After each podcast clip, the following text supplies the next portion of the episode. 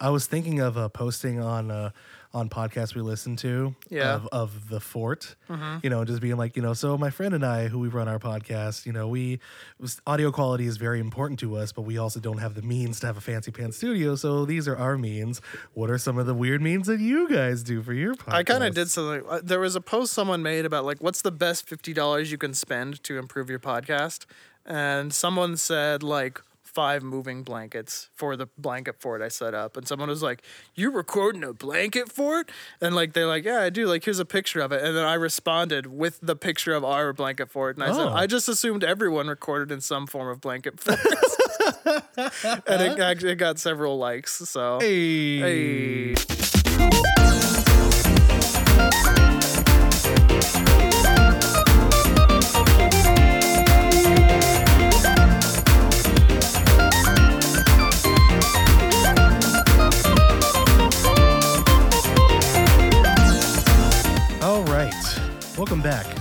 Why Do I Talk to You podcast. I am Saul Starsheet 4. I'm Dave Gamer Dave Naple. So after the events of the uh, last podcast episode, Dave and I had a great big that? fist fight outside the door. Everybody watched. Yeah. Uh, then it turns out he was a figment of my imagination, and then, Mm, yes. uh, and other movie references as well. I didn't die though. I managed to. I was okay. Mm-hmm. I got better. yeah. Yeah. And then we were like, so uh, next week? Yep, next week. All right. So see you next week. all right. All right. We clocked out and it was okay. um. well. But uh, we did want to sort of uh, relax and focus on a maybe a bit of a pop, more positive episode. This episode had actually been in the works for quite some time. Uh, we wanted to make sure that we could actually like do an episode on this without it seeming so off the cuff and like maybe a little bit more preparation behind Well, it. we had to actually decide on what exactly we were going to talk about too. Well, yeah. so, um, so today, uh, we would like to uh, share with you guys what we consider to be uh, our favorites, not necessarily like Not you the best. not this the is an important distinction because if you're is. making a list of your favorites, then it's like okay, you can just say I love this because this reason. It's okay. If you say best, if you say this is such a good song, then you have to give like actual objective reasons, which I think all of my songs at least are good songs. Uh, just speaking just for myself, Yeah, uh, and so I will defend why I think they're good songs. But as far as you might be surprised what songs are actually on my list. So I guess it's the only way to say it. and and maybe mine too. I'm not sure. Um, I'm- I'm sure people will be surprised by at least one. I want. Uh, I wonder if I know the one you. Well, when it comes up, you you you tell me which one that is. It's the very first one you're going to talk about. Nobody knows that song. I've already forgotten it. Good Off to a slam bang Oh, start, ladies and gentlemen.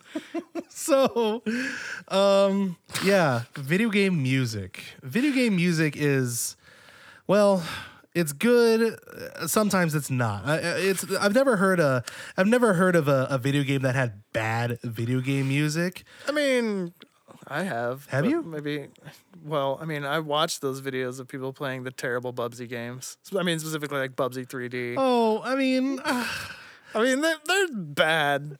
i don't know if i call the music bad forgettable yeah b- and i guess you could say that's bad but i don't know like I, I think in my at least in my library of games that I've played, Yeah. it's either really good slash memorable or it's just not memorable. I yeah. guess. It's just there. Yeah. Yeah. You know, it serves a purpose. Um, uh, Barely. yeah. I mean, like I've had bad, badly executed music. Um, Okay. Legend of Dragoon is full of that. uh, some of those tunes are really nice, but like they almost they almost always sound like you accidentally hit the demo button on a keyboard in Radio Yeah, just Shack. people you who know don't mean? use. I mean, like the Genesis sound chip, where it's like, ooh. you know, sometimes you don't work very well in your limitations. I guess is the way to put it. But a lot of times there comes across a game that just has like a highly, highly memorable soundtrack. Um, a lot of these games that we have, I think Dave's entire list is games of, you know, a little bit further back in the past. My the list oldest, has, the oldest one is from the Wii. yes. Yeah. My list has as new as about two ish years ago Mm-hmm. and about as old as like a couple of decades ago. But um, you know, Yeah. all that to say is that there are still some soundtracks that are coming out today that are still wowing Dave and I. Mm-hmm. Um, uh, Shovel Knight is one of them that doesn't appear actually on any of our lists, but like we were heavily into that soundtrack for quite some time. Yeah, time. Jake Kaufman did a good job. I Mm-hmm. was also going to. I was also considering mentioning Shantae and the Pirate's Curse Mm-hmm. as an honorable mention. I think he did a great job on that one too. So the way that this episode is going to lay out, uh, we we each have uh, five of our favorite of uh, video game songs that we're going to discuss. Uh, we also have one honorable mention that we'll discuss before the number one spot. Uh, Dave is going to go first. Um, what we're going to do is we're going to play a little bit for you guys as well, um, and then uh, just sort of fade it out and talk under it. Hopefully, um, we won't get in any trouble for it, but We'll be fine. um, that We're way, not that, even monetized. oh, that's true. Thanks. no problem. and um, you know that way you guys can understand where we're coming from too. And, and uh, the one rule that we had um, that we placed on this was that we can only have one composer throughout this. I, I specifically wanted that rule because if it wasn't, my list would have been the Nobuo Uematsu show all the way. Well, yeah. Mine would have been, you know, Dave probably not, but mine Maybe not, actually, yeah. would have. Man, I feel bad. I should know all of the names of the composers. Actually, I think I know most of them. It's actually the first one I don't know. It's a little sad. Um, and I, should. It's not like he. It's just his name escapes me currently. I know. I only know three of them, Oh. so I'm I'm kind of there with you. So No. apologies for well, we'll give the shout outs when we can think of it. Sure. So, um, so Dave, why don't you go ahead and get started? Sure. Well, my number five uh, is from the Super Nintendo classic Chrono Trigger. Uh, it's the ending theme. It plays over the credits. It's to Faraway Times.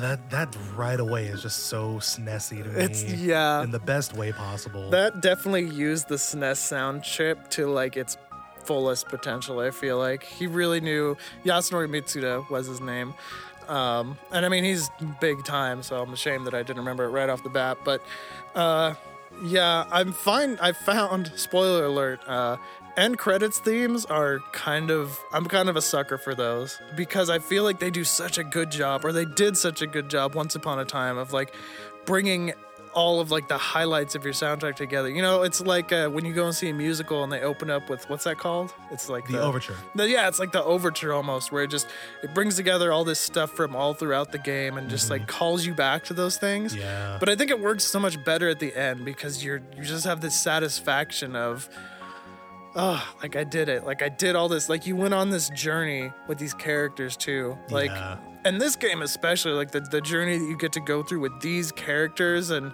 there I think there are so I don't know OC Remix. I'm a big fan of OC Remix, and so they did like a full remix of this album, uh, and they end with this song, of course, but it actually has lyrics, and it goes back and forth from English to Japanese. And I don't know if that was something that they invented. If they did, they actually did a pretty good job. I usually hate vocals in uh, remixes, Uh, but this one actually did a pretty good job. Uh, and I wonder if it's because the song actually was intended to have lyrics, because it definitely fit with the theme of like what this song is. It's, I mean, it's called The Faraway Times. It's a goodbye to these characters who are splitting up. They're breaking the band up because they're all from different time periods and all this different stuff. And it's, it really is like such a nice goodbye to one of the finest RPGs ever made.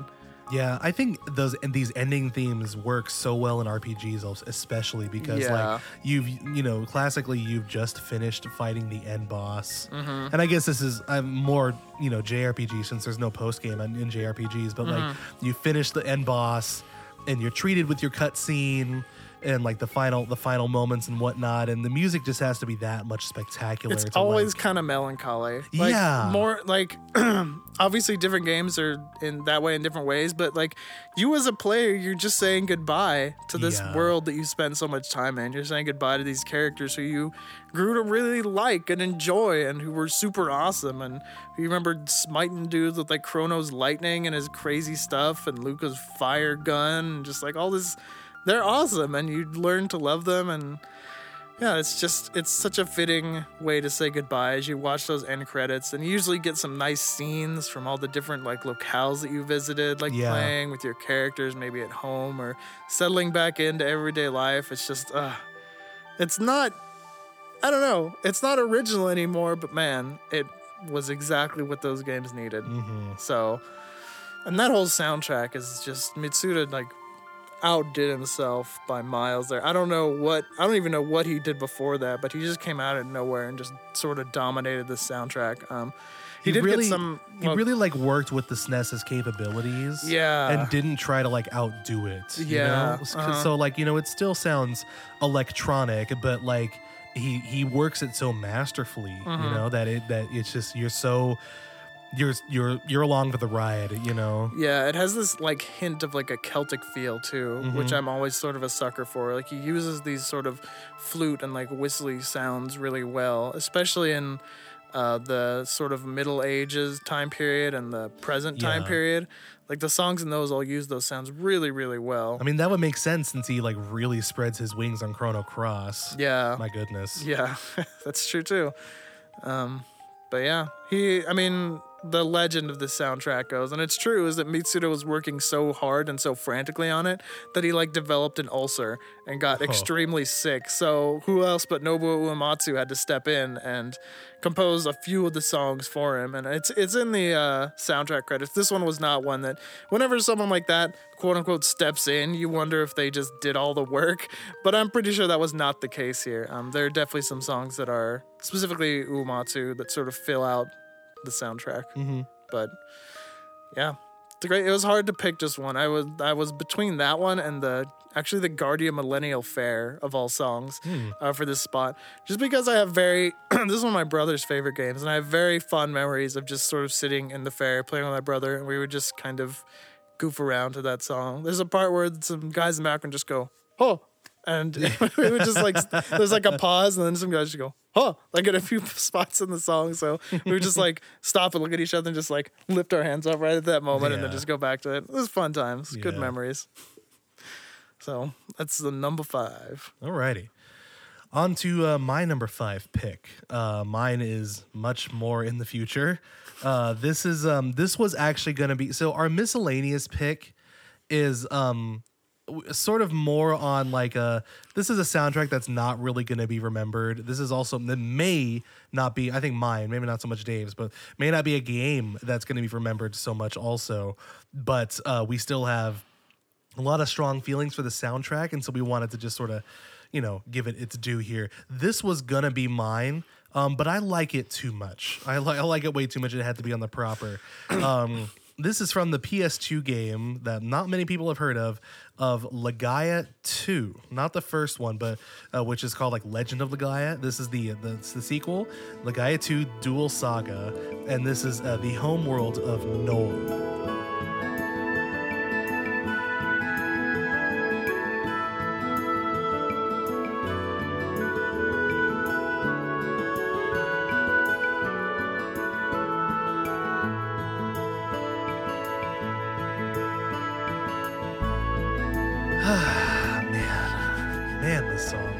So, um, unfortunately, I can't really, I can't name the composer off the top of my head. I don't really think, um, because I mean, I think I would remember if it was like somebody who had done a lot of high-profile games. Yeah, Um, but but might be one of those guys who just kind of does all the other RPGs. I feel like there's sort of a world of these composers who just work on it. Because when I heard it, I was like, this sounds kind of a lot like something I would hear in Tales of Symphonia uh, for the GameCube. And I don't know who wrote that soundtrack, but I like it a lot.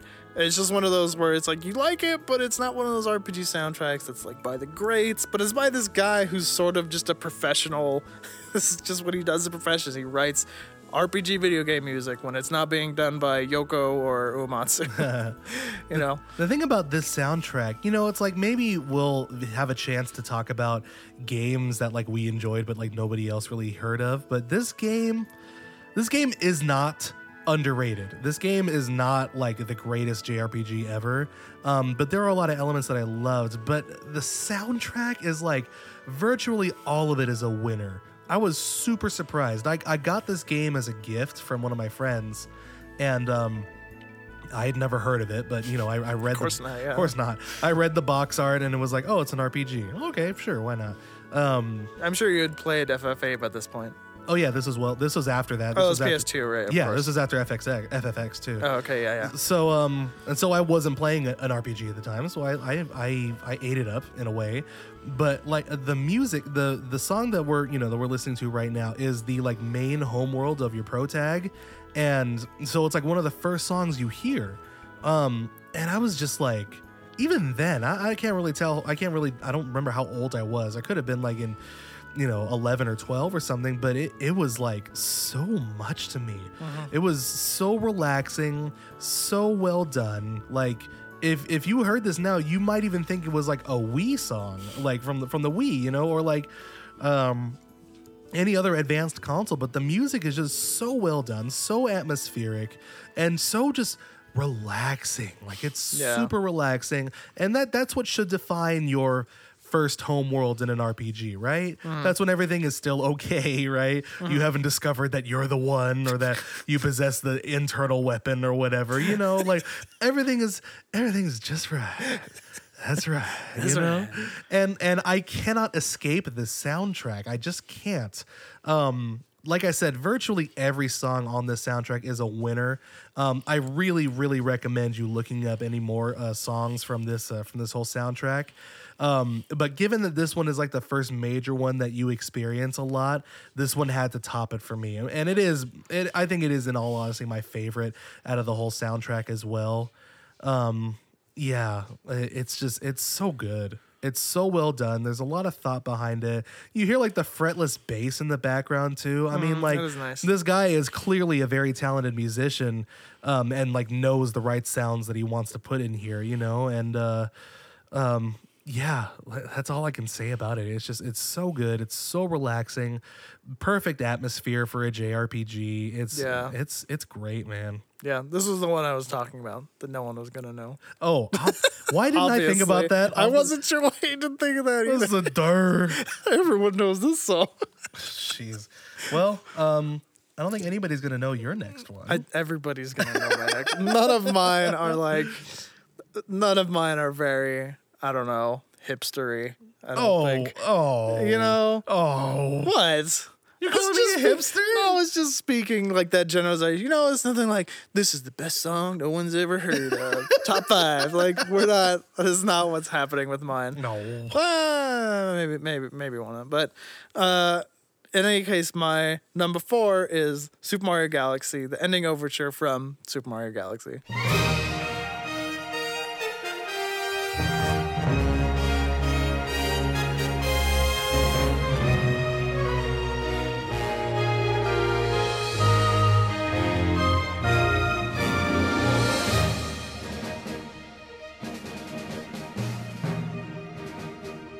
man, the orchestration for this is so good. Yeah, it's so like, good. It's so the way he uses just like the thickness of the orchestra and how every instrument is used exactly the way it's supposed to be.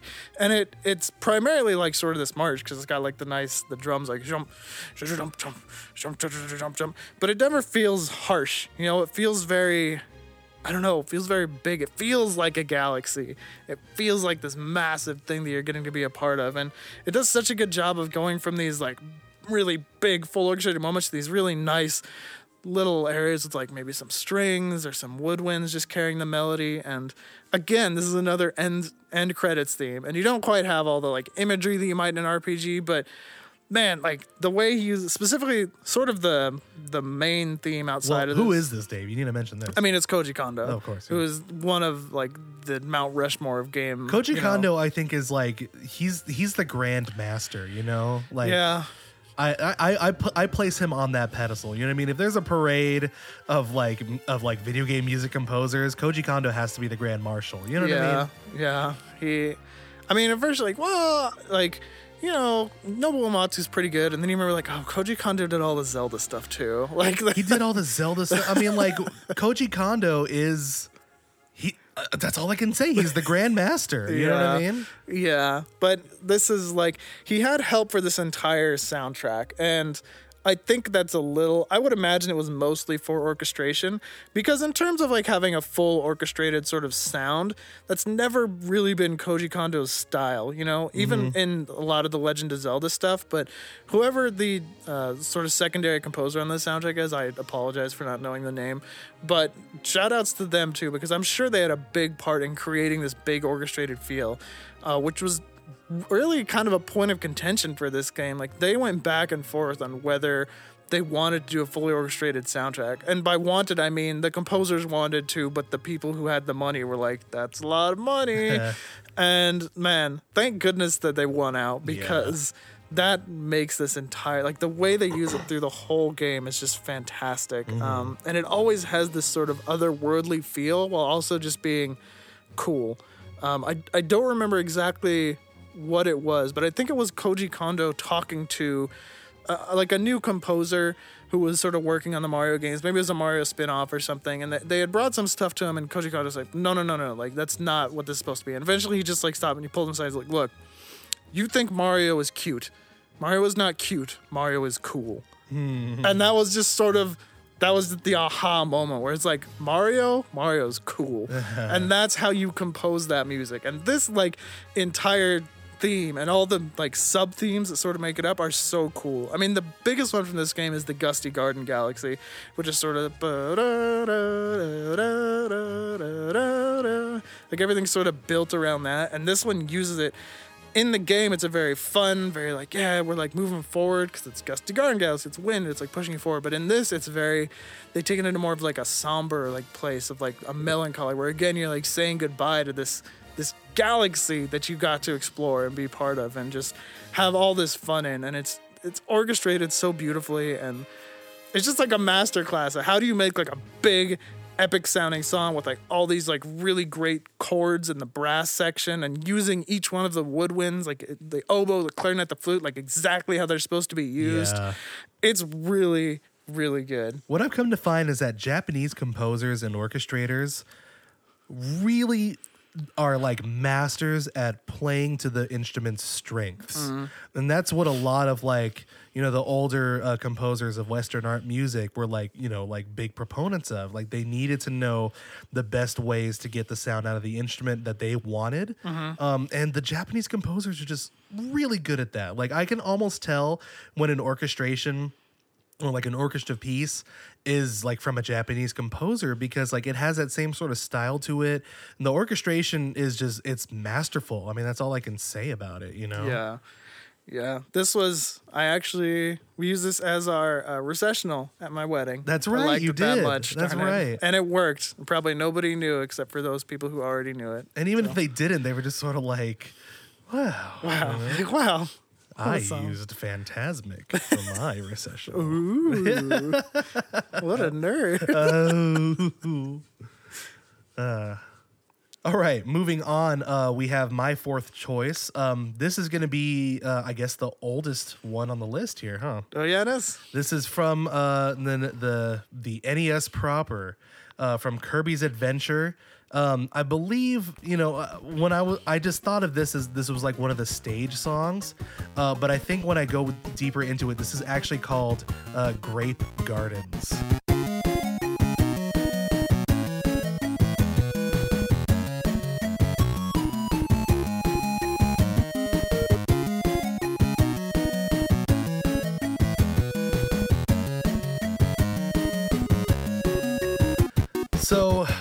Disclosure, ladies and gentlemen, I've never owned an NES. Uh, when I was growing up, my first, my only like console proper uh, was an OG Game Boy, uh, which I got in uh, when I was in kindergarten uh, from my my lovely aunt and uncle. And um, you know, for that, I had only two games for it until Pokemon came out. Um, but I had friends who had NESs. They actually both had NESs, not SNESs, not N64s, but NESs. And they had like a pretty sizable library as well with like many of like the grand standards that we know are like the NES classics. Um, except for Contra. I never got to play Contra like proper until an emulator. But anyways, Kirby's Adventure was one of those games uh, that they had. And Kirby's Adventure is my top NES game of all time. Um, when I was actually able to play it. Um, I don't know what it is about it. I, I remember like being so obsessed with that game. Anytime I went over to my friends' houses, and I, and I must have been that friend also that just like mooched a lot um, because I just I loved that game so much. Um, uh, you know, it's, it's Kirby. It's a Kirby game. Many of the Kirby tropes were established in that game, and a lot of Kirby songs that like still sort of exist in newer Kirby games come from this game as well. Um, this is a bit later in the NES's timeline, so some of the chip tunes are like more quote unquote advanced. You know what I mean? Like Yeah. none of the songs from like Mario Bros ever sound like this. You know what I mean? Yeah, they know how to use the technology better. right, right. And that just happens with, especially with these old systems, like from NES up to like N64 and PS1. Like you could really see from the beginning of a system's lifespan to the end how much better people use the graphics and sound and things like that. Right. And so this is a little bit later towards it, and you can definitely tell from the sound design. Um, there is a lot of songs on this one, and I pretty much love every single one of them, but there's something about this one that just seems so different in the best possible way from other chip tunes. You know, I, I really, really am into a lot of chip tunes uh, from the NES era. Dave knows. Um, I just love chip tunes. I love especially the way they were able to work around um, you know, like we talked about, the way they will be able to work around their limitations and whatnot, you know, and and still the way they were able to develop these beautiful harmonies, these beautiful just like timbres and these like moods as well, you know, because a lot of times we think of like video game music from the NES era. We, you know, uh, Legend of Zelda's overworld theme, Mario's overworld theme, um, Contra's overworld theme, uh, any of the overworld themes in DuckTales, for instance. I mean, I can go on and on. And they all have like a very like sort of exciting feel to it because you know you're starting your adventure, you're you're fighting bad guys, you're blah blah blah. You know what I mean? I always mm-hmm. feel like they have a similar feel to them. And that's not bad. It, it suits the level and it suits like the mood of where you're in at that moment. But this one is just chill. You know, this one is just like, and it has like a really interesting chord progression that's like super catchy because of it. You know, it just starts out nice and slow. It's in that triplet feel or like in that that triple compound feel to it. Um, Yeah. and and you know what? I can't off the top of my head think of another song that does that. There is another one in that same game. As far as chip tunes, you mean? Yes, Okay. that's what I mean. Yeah, and, Yeah. and uh, I can't think of other chip tunes that do that same feel with that compound meter. That's a little bit on the slower side. It almost sounds like a '50s ballad. You know what I mean? Like it's. Uh, I can't think of other chip tunes that do that. There is another one actually in Kirby's Adventure that does that does the same thing, but I like this one a lot better.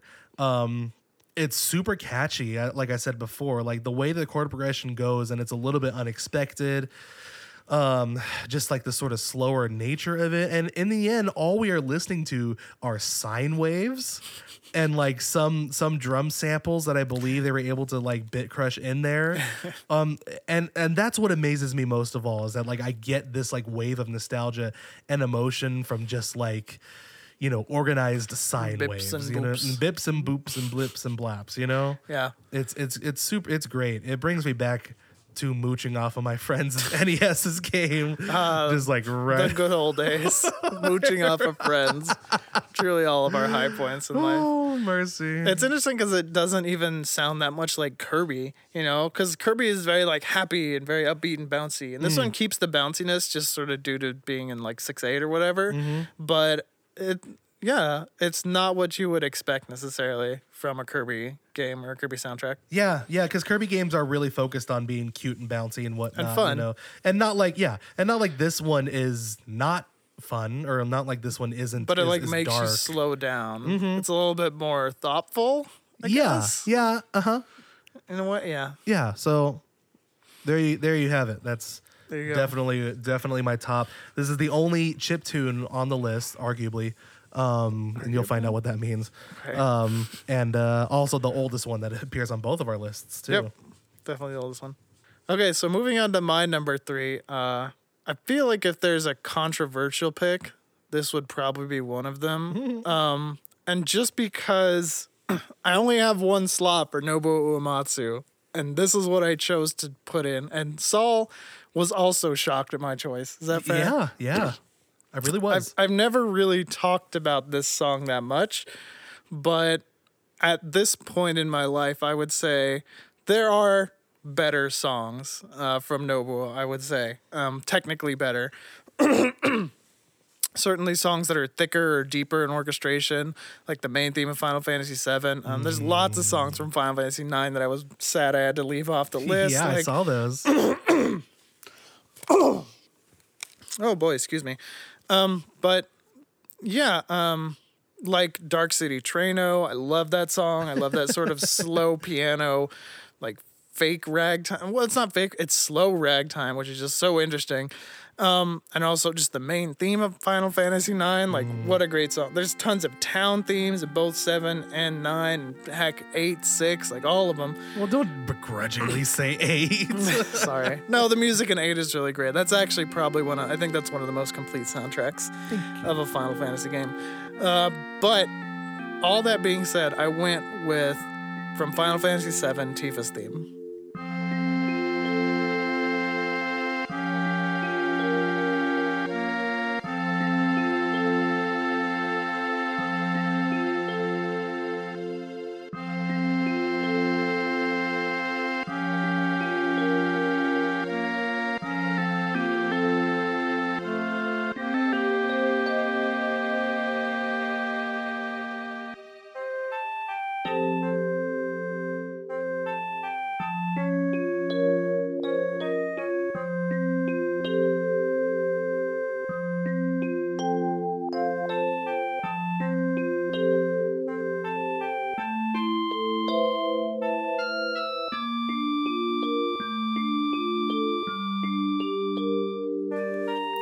Final Fantasy VII songs always have this like twinge of melancholy to it, huh? yes, they that's- they all do. Yeah. Man, I mean, it's beautiful, but it's always like, oh. My dog died. I mean, I mean that's kind of what the whole game is about. So playing this this game probably has two of my favorite characters in all of video games. Probably my two favorite characters in all of video games in it. That being Cloud and Tifa. Um, and so it would make sense that Tifa's theme would sort of resonate with me because I feel like it really expresses her melancholy. And, you know, Aerith this, Aerith that. Everybody loves Aerith's theme. Aerith's theme is great. It has a great moment attached to it. But I might argue that it actually isn't that much technically better than Tifa's theme. Uh, you could go back. I mean, I think the technically best song in Final Fantasy VII is the Final Fantasy VII main theme. I I couldn't disagree. But this song just when I hear it, it is just an immediate sort of like Throwback? Peace. Oh. Like you can just like sit there and be like because it's so simple, right? In the original, it's like sort of these two woodwind type sounds with this like sort of vibraphone background to it, you know? It's only it's a very small amount of instruments, but it just the way that it moves, it doesn't have to do a whole lot to get you to feel exactly what it wants you to feel. Um, it just moves at this like right tempo, and I feel like it just encapsulates Tifa so well as sort of this person who has this twinge of melancholy to her as she's trying to figure out like what happened to her childhood friend, Cloud. Like he's acting so differently, and she she's sort of in this situation where she's not like fully comfortable where she's at. Like she's fighting for, you know, against Shinra and for Avalanche and whatever, but like she really just wants to figure out what's going on with Cloud. And it like comes back at these moments like as she's fighting through that. And I think Tifa is a fantastic female character. And I maybe I don't have the place to say that. Maybe some female listener is gonna get and be like, uh, well, she's just like there for Cloud and she's just always doing whatever's good for Cloud and whatever like this. But it's like you're missing the point. It's the thing about Tifa is that she's strong enough to go do her own thing. And like when she's in Avalanche, she's doing what she she's fighting for what she believes in. And she's super BA. Like she's this crazy monk chick who just like kicks pe- just like beats people up with like her bare hands and legs. Like she's super intense. And I love her fight scene in uh, Advent Children, by the way. But she gets a bad, lot of bad rap because she's kind of a sex object and her clothes are like kind of skimpy. And it's like, yeah, I won't argue with that, but I, it doesn't affect the character because that's that has nothing to do with who the character is. The character herself is very quiet and very sort of modest in this really interesting way where she's got this strength where she knows what she wants to do, but like she cares so much about this person who is just so hard to figure out. Her her interest in Cloud, her care for Cloud is consistent. And it's not like a, oh, he's so dark and edgy. It's like, she's like, I used to know this guy and he wasn't always like, what happened to him? Like, it starts off as sort of this mystery. And like, as she realizes what happens to him, there's a genuine compassion for this person she shares a connection with mm. that is very real. When she, there's a point where she, you might not even know this because it's not even talked about that much because everyone just talks about Aerith. But there's a point in the game where Cloud is completely incapacitated, like he's basically in a coma, and this is like after he basically betrays the party. Um, and so Tifa gets elected the new leader, and she's like, "No, you know what? I'm gonna stay and take care of Cloud." Like I, I understand that there's a lot of stuff, but I'm going to stay and take care of Cloud. And a lot of people might say, "Oh, that's so lame. She could be like a strong leader and shed." That's not what she's about. She's strong enough as a character to know what she cares about and to just say, "This person is important to me." I don't know that you can say like it's all about the man, but you're. I feel like you're really missing the power that a relationship has. Mm. That really caring for somebody has. If that's what you're I don't know if that's what you're focused on. I think she's a fantastic female character. She's consistent. She has great motivation. She's caring, but she's not. I don't know. She does. It's not like she's taking his crap. Like he's treating her like garbage. It's just that he's not really sure about himself, and she's like, "That's okay. I'm gonna. I'm. I'm okay to wait for you to figure all this stuff out because I care enough about who you are, and I'm always, always, always going to associate this song with my sister.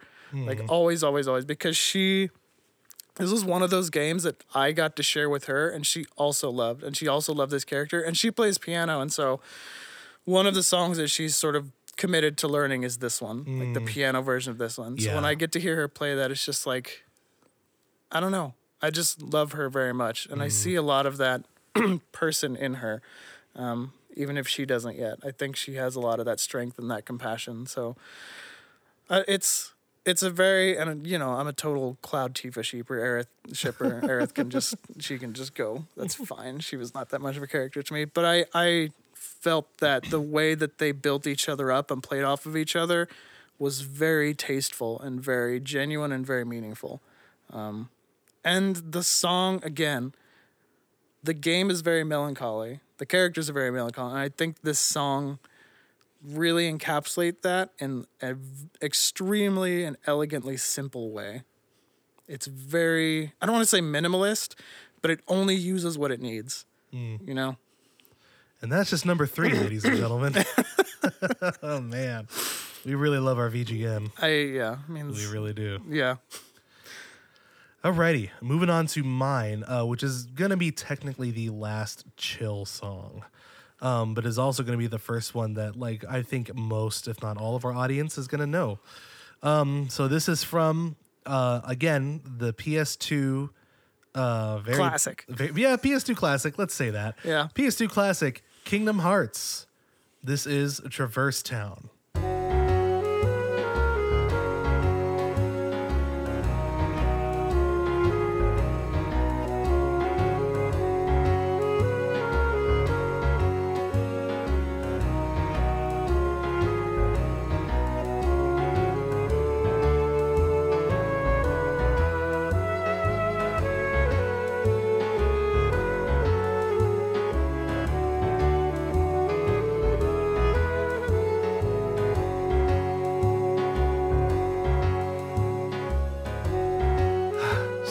One is probably the one that's the most personal to me. Um, and it's all it's all ooey gooey sentiment too. It's nothing like a serious story or anything like that. Um, but I'll go ahead and get get mushy wushy because that's that's the way it's gonna be. So uh, I got this game uh, when I was like a sophomore in high school. It had already been out for a really long time, but I like finally was able to get my mitts on it. Um, and I got it for Christmas that year when I was a sophomore in high school. And um, during that time, I was dating uh, my future wife. No. Yeah, we were we uh, we had a we had a three month high school relationship. Emphasis on the high school relationship. Hey. Um, and uh, one of my like favorite memories of like that that brief period of time that we had as high schoolers um, was we um, as a band, as a marching band, we marched a Disneyland parade uh, in the month of December. And I am a gigantic Disneyland freak as it is, but I really love Disneyland in in December in the holiday time. yeah. Um, the atmosphere and the decorations that they do in that park is just every year. It's just stellar. It's so Christmassy. It's so wintry. You know, you can't. Especially for us suckers in Southern California who don't actually get a winter. Right, That's like the right. best we get. man. And it's like, you know, that's that's where I actually get to see snow. yeah. Gosh. soap snow.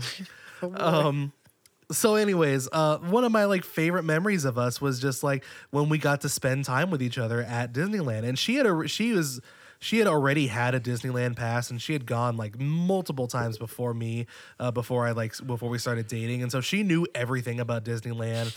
She knew all the best spots and whatnot. She taught me everything that I know about Disneyland essentially. Um and we spent a lot of time together, like in the evening too, just like hanging out, watching the the fireworks show, whatever. Like it was it was beautiful. Um, and then for that for that Christmas, I got uh, Kingdom Hearts, and in Traverse Town, which is the first town you get into uh, when the game like fully starts in a way. Um, that whole town is all in darkness, like as in it's it's the nighttime, Yeah. and everything is lit up like everything is lit up with like gas lamps or like you know other like sort of what looks like neon Yeah, lighting yeah. in other places the atmosphere basically of traverse town reminded me exactly of disneyland at christmas especially in the evening Mm-hmm. um man i loved it um and um uh and so when i played that game i was i was i stayed in that that town for so long um because of the atmosphere and because of the music this music loop is probably also the shortest music loop on any of our lists and yeah. yet Even shorter than Grape Gardens, probably. Mhm, yeah. Yeah. But I can't get enough of it. I really can't. Like, um, there's something about the orchestration. This is by Yoko Shimomura, who is one of our favorites, who has uh, composed an awful lot of uh, our favorite video game songs. Mm-hmm. Um, and she did the whole of Kingdom Hearts as well. There's just something about this one. This one, to me, doesn't right away sound like a Yoko Shimomura. Um, it's it's uh it's you know the orchestration is mostly like a is it a soprano sax stage? Yeah, it's a soprano sax. Yeah, um, with just like piano in the background, and that's like essentially it. It's so it's so you know it's it's minimal. You know, there's not a whole lot going on there. The sax solo is like super catchy and just like really warm. The the timbre of the soprano sax is is the perfect choice. It couldn't have been any other instrument. Um, and I'm fairly certain it's a real one as well, um, because I have the GBA version. uh, I'm sorry, the DS version of Kingdom Hearts Recoded, and Traverse Town is in there. And I'm like, oh well, the DS can handle PS2 like DS can handle stuff, right?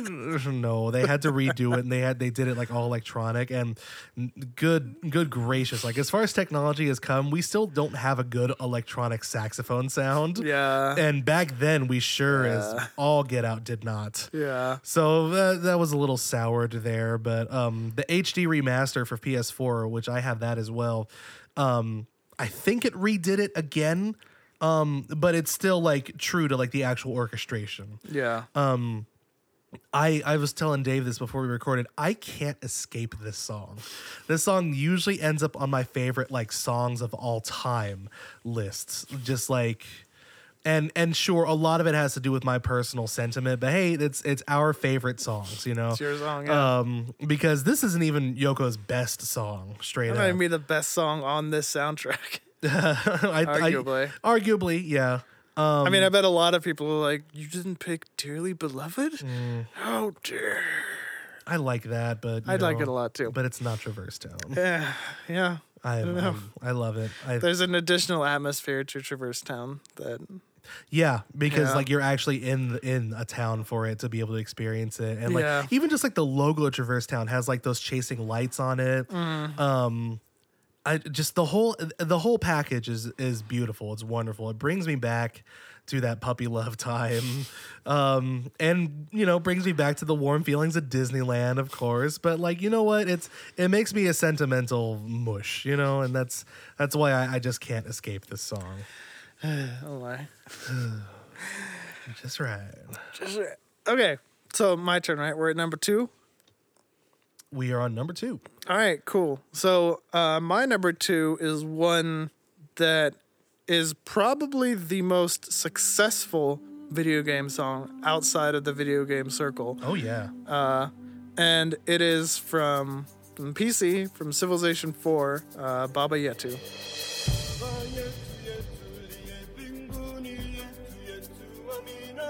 么远处。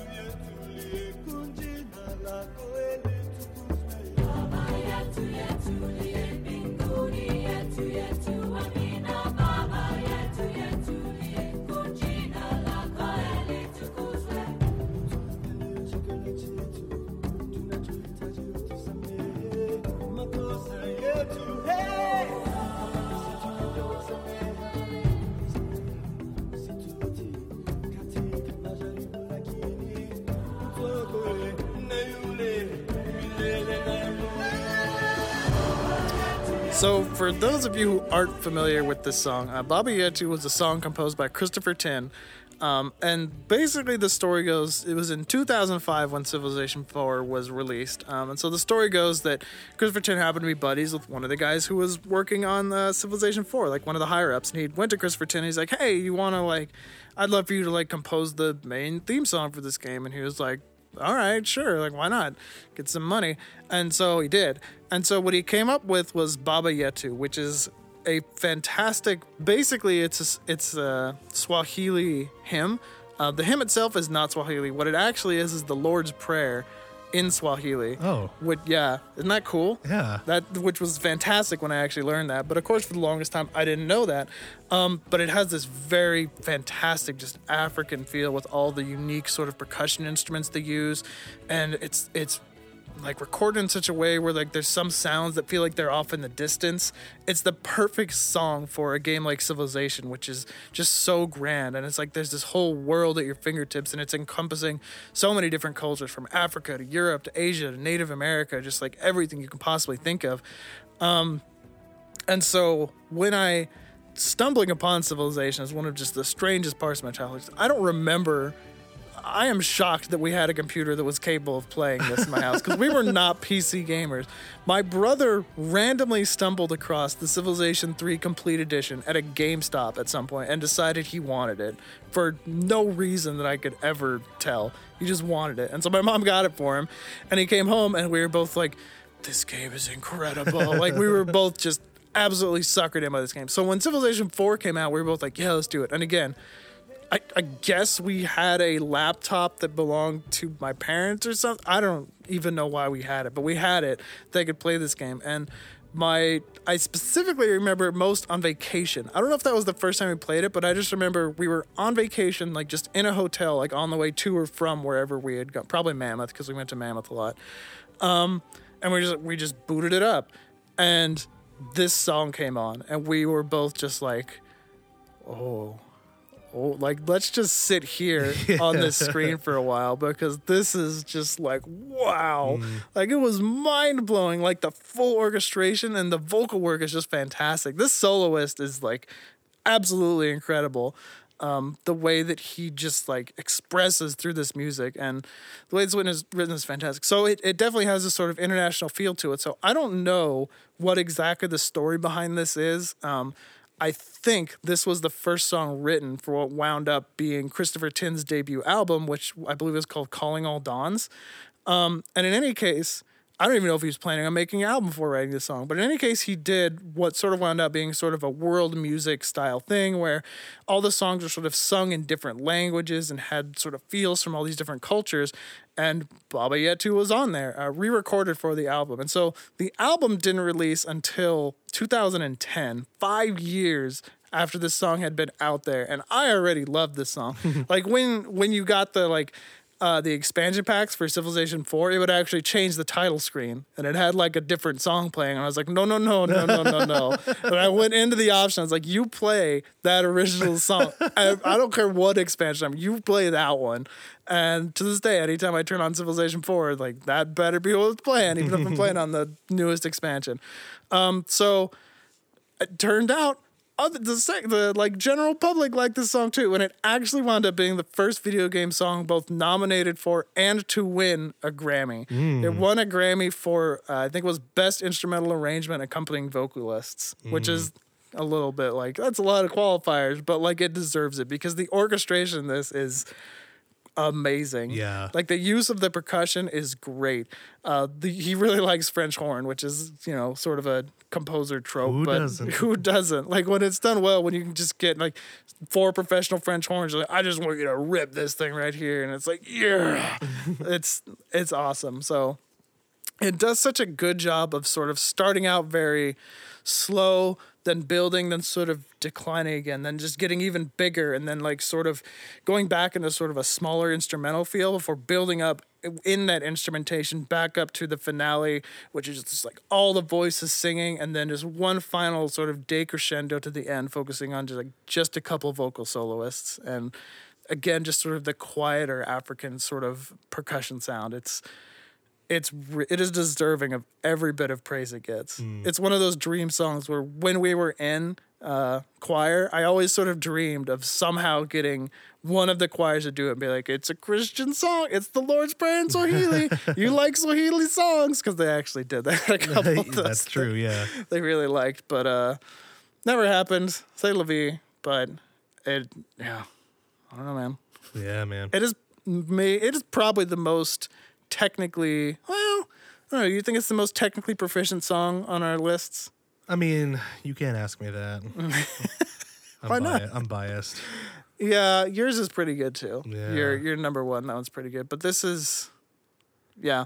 Uh, who knows? I mean, it was just one of those things. When it happened, I was very in tune because it when it got when it won its Grammy. So it it released in 2010, so it won the Grammy, I guess, in early 2011, basically. So at that time, I was in the midst of writing my video game paper and being very in tune with what was going on with video games in the secular. I keep saying secular as if it's religious or something. it's sort of the general public, right, in the non nerdo world. Um, and so that was one of those things where it's like, who knows what other songs are out there just like in video games that people would love if they were ever out there if they took the time to listen to them or like they gave them decent respect you know? Like this game came out in 2005 and probably no one even knew it was existed until 2010 hmm. because it got released on a on a non-video game album and then suddenly everyone's like oh grammy best song of the year. Like it really encapsulates the sort of injustice, if you'll allow me to get on my soapbox a little bit, of how ignored a lot of the pieces of this medium are outside of the specific video game nerdo culture. It hasn't really risen to the place where it gets the same respect as like a movie soundtrack would. Like everybody knows John Williams, everybody knows Star Wars music, everybody knows all this stuff. And at one point in time, it wasn't like that. But movies have come into this, and video games sort of haven't yet. So, mm-hmm. Yep, um, I'm getting off my soapbox now. Alrighty. okay, uh, on to my number two. We're getting we're getting close here. On to my number two. This is the um, the most recent one out of any of our lists. Um, I was actually surprised that none of this ended up on Dave's lists um, list. Uh, any of these songs, I mean. Um, but here it is for me uh, from Undertale uh, computer game, PC, Mac game, uh, Death by Glamour.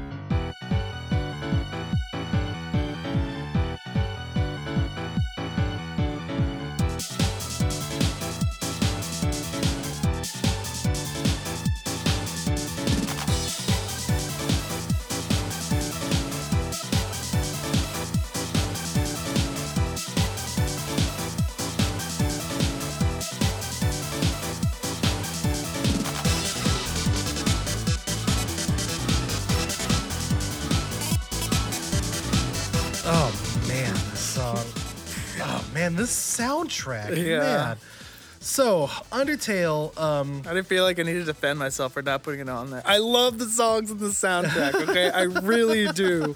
But they haven't aged enough in my mind yet, you know? It's not that fine wine that a lot of these songs on my list are for me, you know? They like bring me right back. They, these songs are great. They could easily, like, know. top 10 easy. Not to mention, you probably picked the song that I would have picked anyway. Oh, So, really? yeah, I think some of the stuff, like, hopes and dreams at the ending would have made a, a pretty. It would have been close in my mind, but this song is probably my favorite. It was down to this and Spear of Justice. Uh, I like this was a lot better than it. of Justice. Oh, I, I feel like this song definitely ages a bit better than Spear of Justice, like on its own. I think it is very proficient technically. We've said that a lot, but the way that it uses its sound effects and the way that it builds on the multiple themes that you've gotten for this character leading into this boss fight. So Um, uh, we had a whole podcast on Undertale, so I won't go too much into detail, but just you need to know that Undertale was largely not not solely, but largely a solo effort in production Yeah. um, by Toby Fox. Um, he had some help here and there, and it was also a Kickstarter campaign as well. But um, this was the the most, if not all, the programming was Toby Fox, as was the music. Yeah. This is insane to me. Toby Fox is genuinely a genius. Like I, you could you can throw that word around everywhere. Like you know, oh, McDonald's two cheeseburger meals. That's a genius. genius. but I genuinely think Toby Fox has like a, a, a, a giant IQ. Like he he's a self-taught musician, okay? And me as a not self-taught musician, uh, I'm listening to the soundtrack, identifying all these really advanced techniques that he's using that he probably doesn't know that he's doing. doesn't even he's just like, like, oh. yeah, I did that because it sounds awesome. I'm like, you're right, you're totally right, but you you, ugh. you know that some people like get Fs on this, and you're just like, why? I mean, just be awesome instead. I'm just, Just like, be awesome. Just get an A for awesome. Like Oh, me. every every song on the soundtrack was not necessarily made for Undertale. Um, it was uh, some of them were made for some of his other projects, but it was all made by solo the man Toby Fox. Um, Undertale, the whole of that soundtrack, one of the biggest points for me is his use of leitmotif. Uh, this is a fancy pants music term, which just means that he writes themes for characters or settings or whatnot. And of course, that's everywhere in, in movies. Uh, movies, uh, you know, John Williams is the master of that. Anytime you hear ba ba ba da da da, you know exactly what that is. Yeah. Um, Video games like like Nobuo does that as well. Like he does have recurring themes happening all throughout his his games. Yeah. Um, Toby Fox, though, the way that he does it makes it seem like anytime you hear it come up again, it's new. You know that it's a callback to a previous theme. but Sometimes you just sort of- don't even. Well, yeah, yeah, too. yeah. It took me a bit for some of them, but like you're just all like, this is new, this is fresh, this is a good treatment of this. Mm-hmm. This song is the boss fight uh, for the um, for the robot Mettaton. Um, this is the second fight that you have with him. Uh, the first fight is a song called Metal Crusher, and it's um it has in there two no one theme that we hear uh, uh calling back into death by glamour and his sort of like main theme as like his game show host. You have to play the game to understand. Um also appears in this boss fight song as well. And i not only that not only just the way that he was able to masterfully put in these two previous themes in here make it sound new and fresh just Toby is just a master at layering. Um, it starts out with just one single piano track, then comes in with a, a counterpointed piano track, then like uh, background strings come in, then like the drums come in, and there's all these new ideas are just layering in together to have this extremely high energy track. Yeah. Um, and it has like different, uh, different, um, uh, different sections as well where they start introducing some of those previous themes in there um, the whole piece evokes of like you know electronic dance music and disco which is the greatest thing i think because disco sucks but the way that he was able to call back a lot of these like disco flavors in here um, even like 90s like you know like the mortal kombat theme with the orchestra hits in there man it, it is it is an achievement beyond so much that is out there right now. Undertale's soundtrack almost won a Steam award for best soundtrack, and this game came out in Years ago. 2015. Why is it? Why was it still eligible? I assumed the rule was it had to be for this year. yeah, that seems weird, right? Maybe it was probably just the fans, maybe like the good old Undertale fans. Oh, jeez. Them did it? and I mean, did it win in 2015? Did they even have Steam Awards back then? you know, I didn't check all back the way back then. I didn't check back then, but I know that like yeah, that it was up for it. It didn't win it, but it was definitely a runner up. Yeah. Um, yeah, those fans, Doki Doki Literature Club fans, you guys are crazy. Let's not get into that. Anyways, uh, Death by Glamour, I think is is the top out of a whole heap of winners. yeah. Um, we could do a whole podcast episode on just Undertale soundtrack. I We'd could need- at least. We'd need more than one podcast. to do the Probably because we. Are love it that me? much, but yeah. uh, but it's it, there was, in my opinion, and of course this is like my tops list, not what I think is the best, although it could be on the Mm, yeah. best. This is just a crowning achievement in video game composition, not just because it was made by one person, although let's be honest, that gives it a lot of extra points Yeah. um, just the way that all the music is all connected. When you're playing the game for the first time, you might think that the themes are really awesome, and they are. And then you hear them back again in different settings, and you're just sort of like, I remember that. And like, uh, and it's all related to because the music follows the characters as well. Ah, Yeah. film composers, the best film composers follow Toby's methods. Let's just put it that way. You know what I mean? Yeah. And I bet you again, he doesn't even like he's not intentionally he's just all like this is this is what I want to do because I think it's the best choice for the character. Well, you're right about that. It, oh man. Yeah, I could go on and on. And this is also the first like energetic piece uh, on my list as well. Turns out I'm really into chill songs, like chill background Yeah, I'm songs. finding that as I get. I feel like that's. I don't know if that's because I'm getting Is old. that my age? I don't know. I'm wondering that too. Man, I just But I- like to sit back and listen to some Super Mario Galaxy. that one's not really chill. No, but I mean, you know, it's like listening to KUSC, classical music. I yeah, it is a higher energy classical piece, but it's nothing like this one, Right. For sure. Yeah. So, undoubtedly, my number two pick. So now, well, we move on to uh, before we hit our each our number ones. Let's talk about our honorable miscellaneous. Look at that mentions. tease. Yeah. Classic. uh, so I guess I still have to go first, even though I really want you to talk about your. Oh, I will. I'll have my time. Don't you worry. But uh I you could probably argue whether or not this is that obscure. I sort of only did this because first of all I, I want this game to come back and second of all because Saul really had an obscure one that he wanted to talk about. So I was like, all right, I'll pick something too, I guess. But it's the uh I think it's called like the prologue is the technical name of the song, but I know it more as the ending credits theme for the Game Boy Advance game Golden Sun.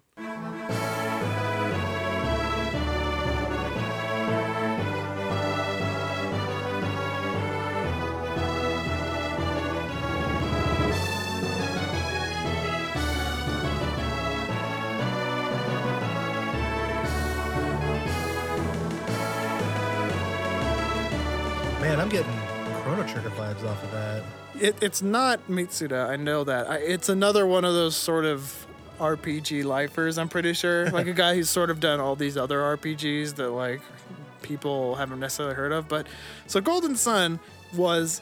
Uh, it was technically, I guess, second party, but basically like a first party Nintendo RPG for the Game Boy Advance. Very traditional, very turn based. Um, it had some really neat mechanics in how you interacted with the world and how your characters could change classes but I won't get too much into it. Suffice it to say, it is widely regarded as one of the best ga- uh, RPGs on the Game Boy Advance, which is saying something because that game had some killer RPGs. That system was actually kind of insane for that and insane in general. But I love this series, and I'm really sad that it went away sort of after the Game Boy Advance. And there were a lot of reasons behind that. Um, it took them so. The developers for this game were Camelot, who are best known for classics, you know, classic games that really built up to the RPG, you know, like a Mario Golf, Mario Tennis, Uh, you know, those type games. yeah. But that's what made this so crazy is that they then they just come out of nowhere and they're like, we're just gonna make this awesome RPG. And you're like, oh, all right. And it's actually funny if you listen to Mario Golf for the Game Boy Advance, you hear a lot of these same instruments and a lot of these same sound effects, which is really kind of cool. But the way that the Game Boy Advance's sound is, uh, it's not bad, certainly within the system itself, but it was very limited, right? yeah. And so the the sort of sounds that they used were really interesting. They had he had this way uh, where, especially anytime it was like a flute sound effect or like a like a penny whistle or something like that, it had this really interesting echo to it. Everything had this sort of echo that made you feel like you were, I don't know, like in the midst of something big. I guess that's the only way. It was it was a stylistic idea that sounds terrible when you just say, "Yeah, let's just add an echo to everything," but it's not quite as simple as just adding an echo to everything. Uh, it used some really interesting uh, sound effects that I you don't hear on very many other Game Boy Advance games. Uh, really, just used again, just used what was at their disposal really well. Um, and the game had a lot of really cool soundtracks in it. Um, like that I would love to give a shout out to. But I'm a, again I'm a sucker for the ending theme uh, of a game, and this one especially again does a really good job of calling back. the The main theme sort of appears on the like the main screen when you open the game, but it it cuts off after a while. Like it just starts repeating that very triumphant opener, which is awesome by the way for like starting an RPG. That you just start with this big like triumphant sort of march, like yeah, let's go, let's go on this adventure, and that's cool but like when you hear it in the credits it expands on some of this stuff like some sort of the darker sounding things or more i don't want to say melancholy because it's not that melancholy but some of just the other sort of things you hear in the game so it's really good it's a great game it's on the wii u virtual console go play it and its sequel because they're both equally good and tie into each other and it's fantastic so All right. So I there's No, not really there's not really much I'm going to be able to say about my miscellaneous pick. no why is that so well, so um you know what? Let me just play it first. Well, I'll tell you what it is. This is the title screen from the PS1 Classic. classic Muppet Monster Adventure.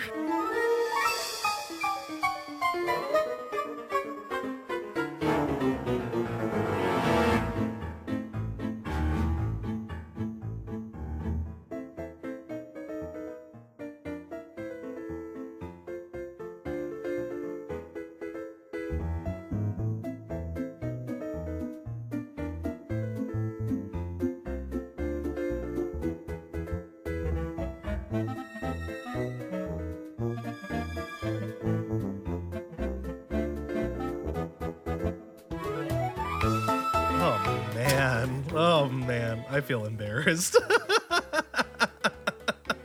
i mean i wasn't gonna say anything so So,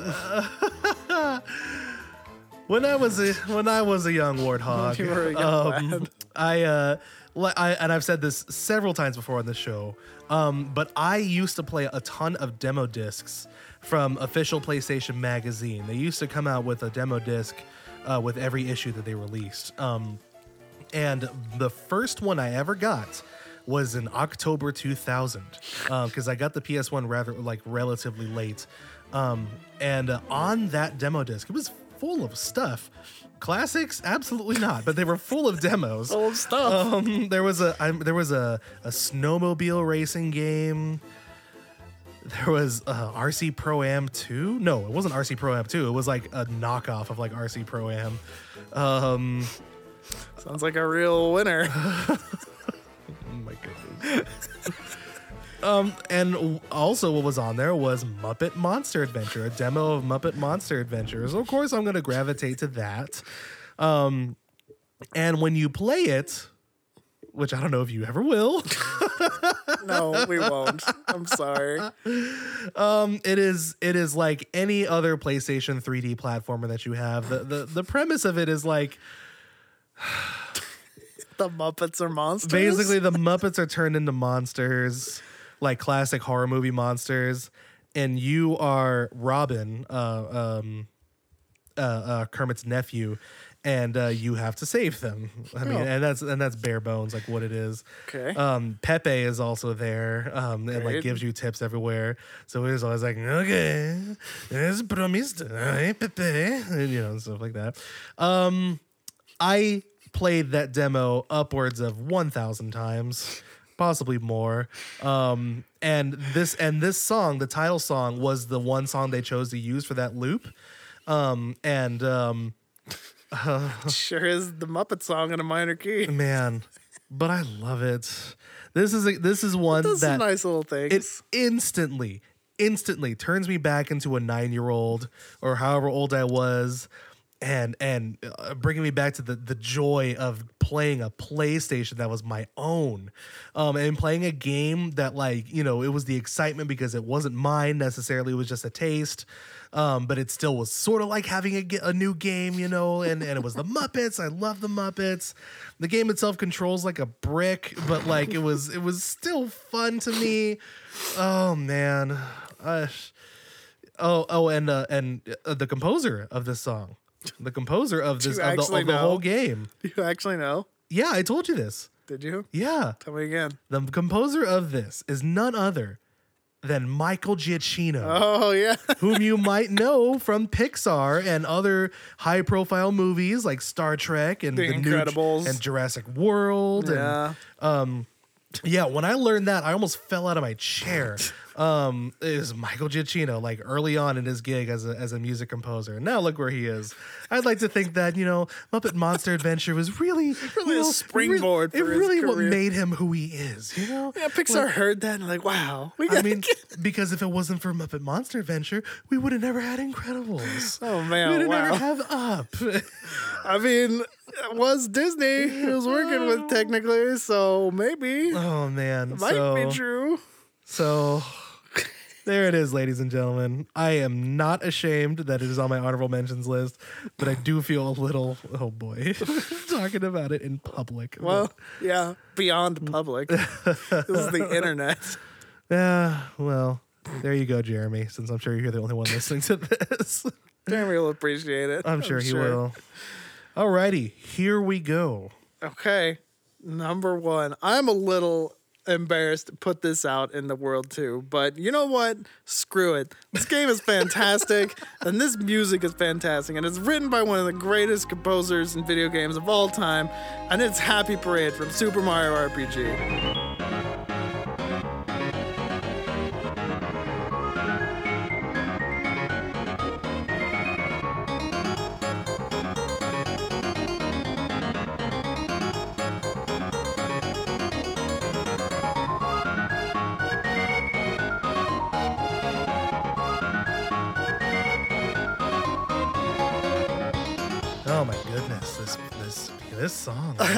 I don't care what anybody says. This is a great so look, you know what's funny? Part of the reason I love this song so much is also part of the reason you love Dearly Beloved or not Dearly Beloved, uh, Traverse Town so much. Oh, okay. Because of Disneyland. Oh, re- oh yeah. I, well, okay. Yeah. Clear, clearly. So when? I was a kid, my favorite thing at Disneyland was the gosh darn electrical light parade.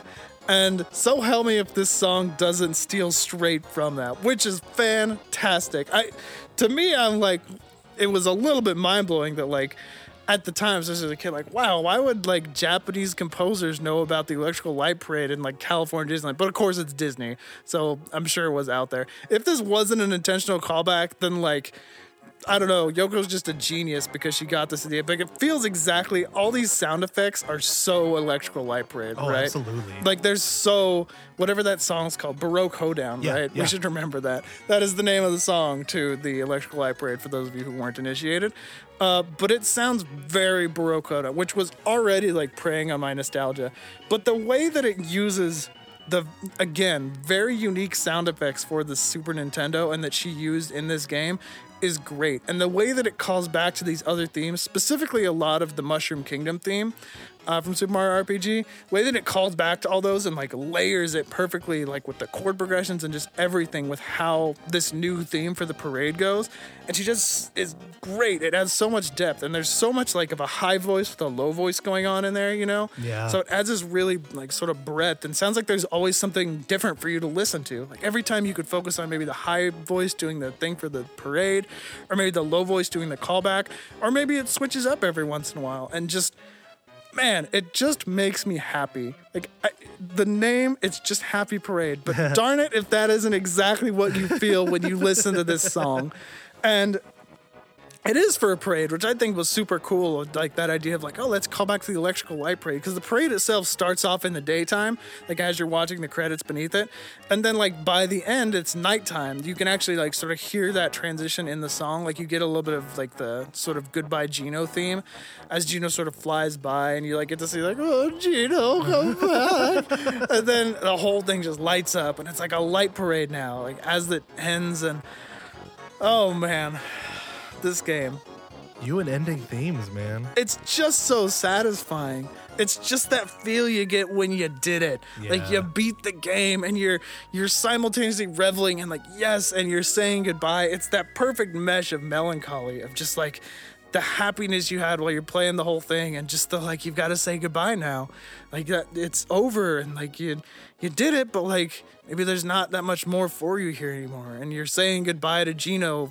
Turns out forever. Rest in peace Gino. Turns But- out forever. But man, man, it's just such a great ending, such a fun ending, such an like an uplifting ending, just such like a a feel good game. Like that game just makes you feel good. And darn it, the ending theme does too.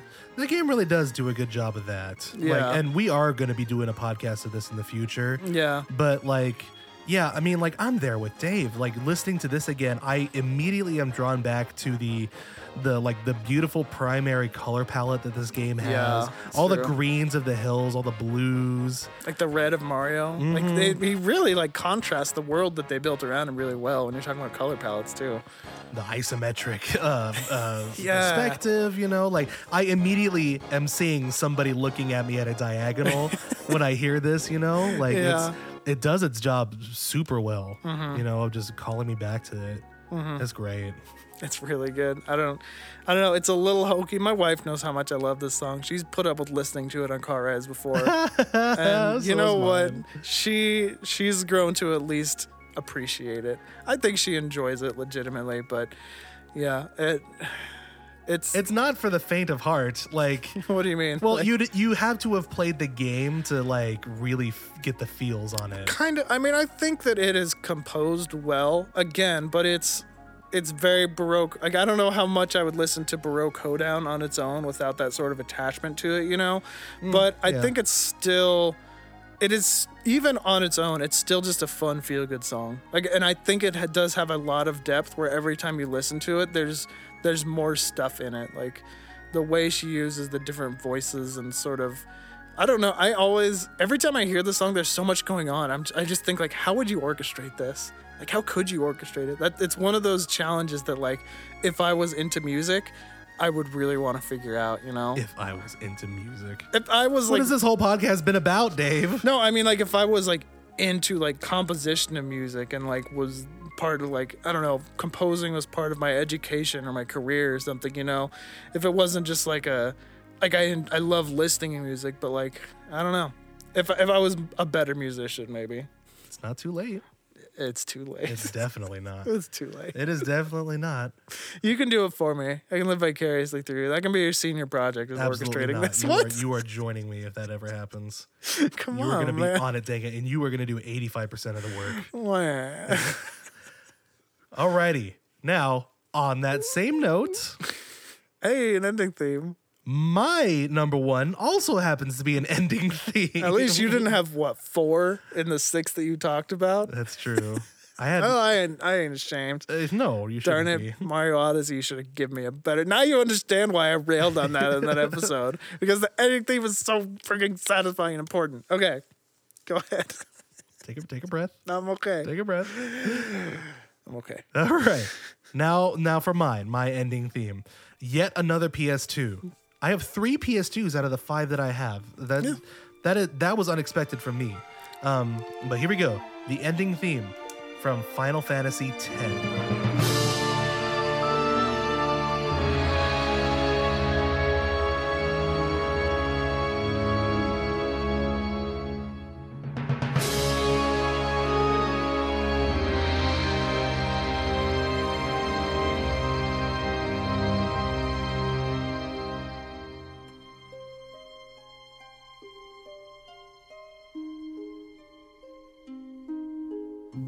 So when um, when we had decided or agreed upon uh, making an ordered list, like of like you know actual top tiers and whatnot, I knew off the bat that Uematsu was going to be the number one slot. It was just a matter of which one, and that's hard enough as it is. Um, my first full experience with the Final Fantasy game is Final Fantasy VIII. Um, and that, you know, I mean, not talking about the game itself, um, the soundtrack is honestly one of the best. Yeah. I really truly think that number eight is honestly one of the best. I guess you could never take my word seriously on that because I'm so biased. No, I agree. I don't like eight as a game, but I think that again, it might have. It is certainly up there as some of the most complete soundtracks. Yeah. he's written. See, Final Fantasy VII was like is an is a triumph all on its own as far as the soundtrack goes as well. Like not taking anything away from it. It's kind of hard. Like all the way between four and ten, I'm like, which one wasn't a triumph? Like maybe Yeah. five? Like maybe, but probably not. That's probably just because I'm not as familiar with it. But But basically, like seven, seven sort of like was one of the first ones, you know, with you know Tifa's theme, Aerith's theme, the main the main overworld theme, like Sephiroth, one Seph- angel. Yeah, there you Gosh. go. Is that sort of like showed how cinematic and how heavy and important the the music can be because it got closer and closer to actual like cinematic instruments, you know? Mm-hmm. So Final Fantasy VIII got more advanced technology, more time, more money behind it too. So it just it is technically better. It, it- boils down to to Yeah. taste whether or not you prefer seven or eight, and and that I understand either one. I mean, the the instrumentation and the sounds are almost certainly better in eight. Like I don't think you can really. that's what I mean. It's like you know they got better, right? Yeah. Um, and eight has certainly has a ton of like one of my favorite themes of all time. Blue But- Fields. Why do you always do this? Why do you always just sort of like, hey, so do you, do you, do you like that song? And it's like, no, Dave, clearly I don't. because I kind of like it and I think it's fun. Moving on, um, eight has a ton of these just like wonderful, wonderful pieces, and um, everything sort of boils down to ten and versus eight, or vice versa. Now, here's the thing: as a whole soundtrack, I prefer eight. Eight, Yeah. I think, has the best all-around soundtrack. Probably true. but uh, the deciding factor in my mind is context. Context is important. Um, if it wasn't for this, if it wasn't this this song, it would have been a song from Eight, and it would have been a, so- a like a city song. Like it would have been a loop. You know, Yeah. this one is a complete song. Um, much like a lot of the ones that Dave has on his list, since he has a lot of ending themes, those like are actual full like songs, they're not just loops.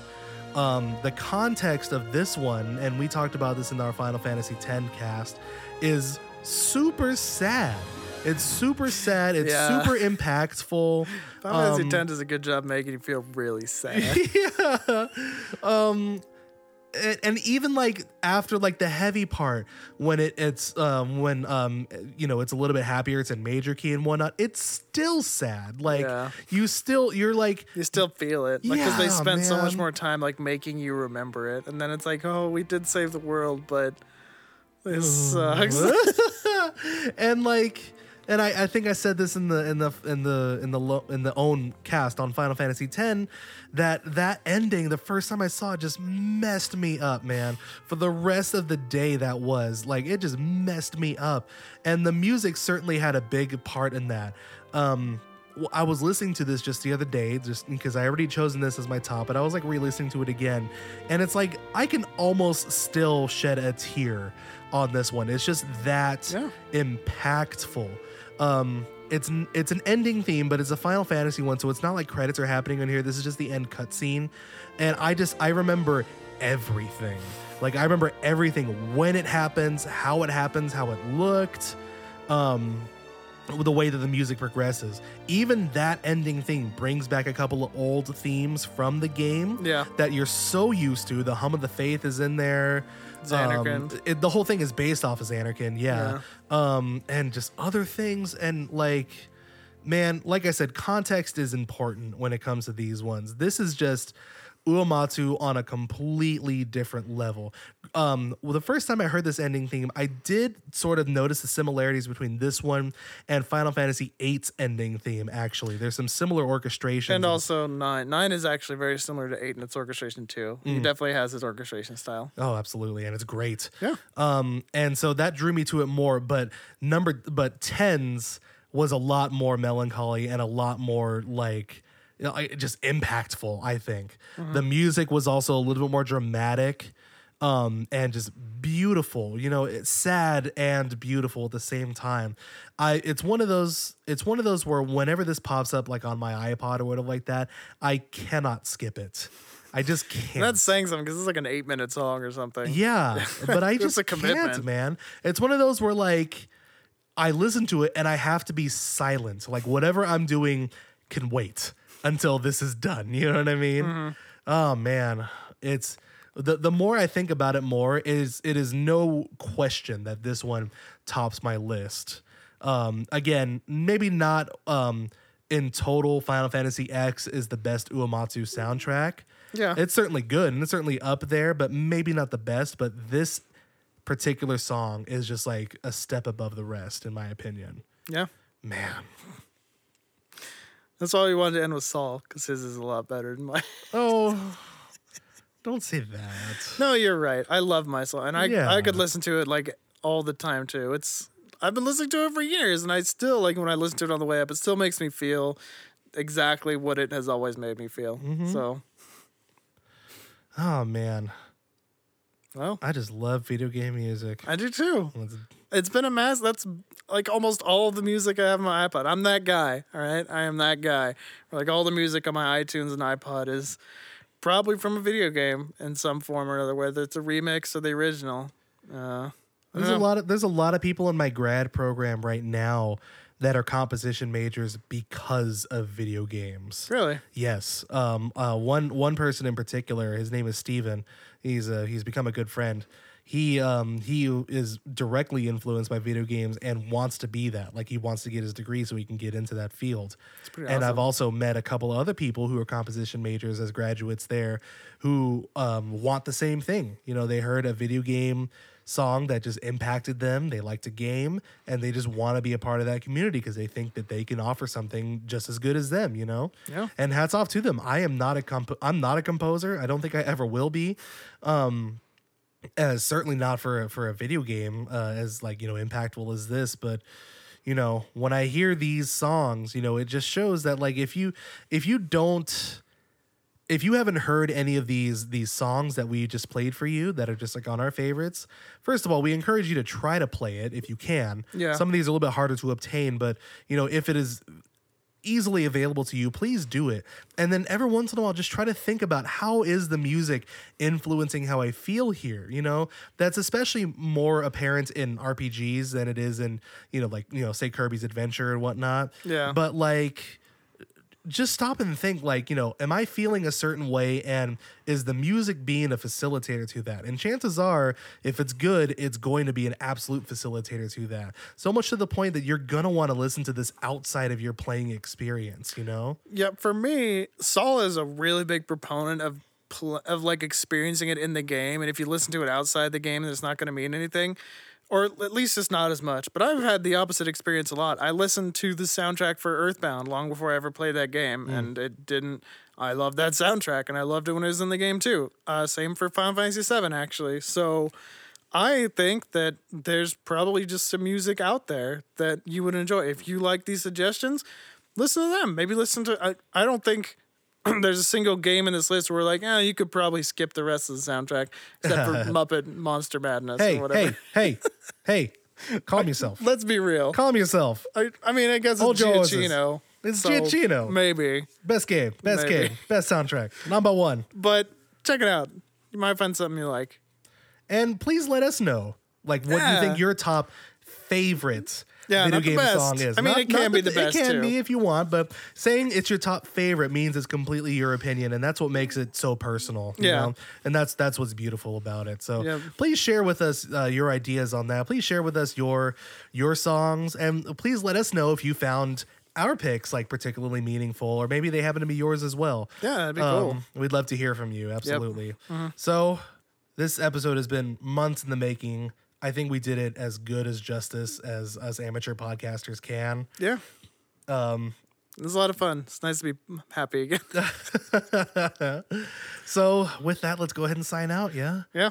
All right. So, thank you again for joining us on the Why Do I Talk to You podcast. Special thanks goes out to uh, Danny Barrett Huver for the artwork and uh, to the combined efforts of uh, Rob KTA, Expert Novice, and OC Remix for the intro and outro music. You know, we should mention that uh, the intro and outro music is a remix of, of of a new Super Mario Should we- Bros. Right? Yeah. Um, which um is not exactly a favorite game of ours. It's, This isn't even a song that's very prevalent in the game, which is the, it always impresses me most when I listen to remixes where you hear it in the game and you're like, that's not really anything worth anybody's time.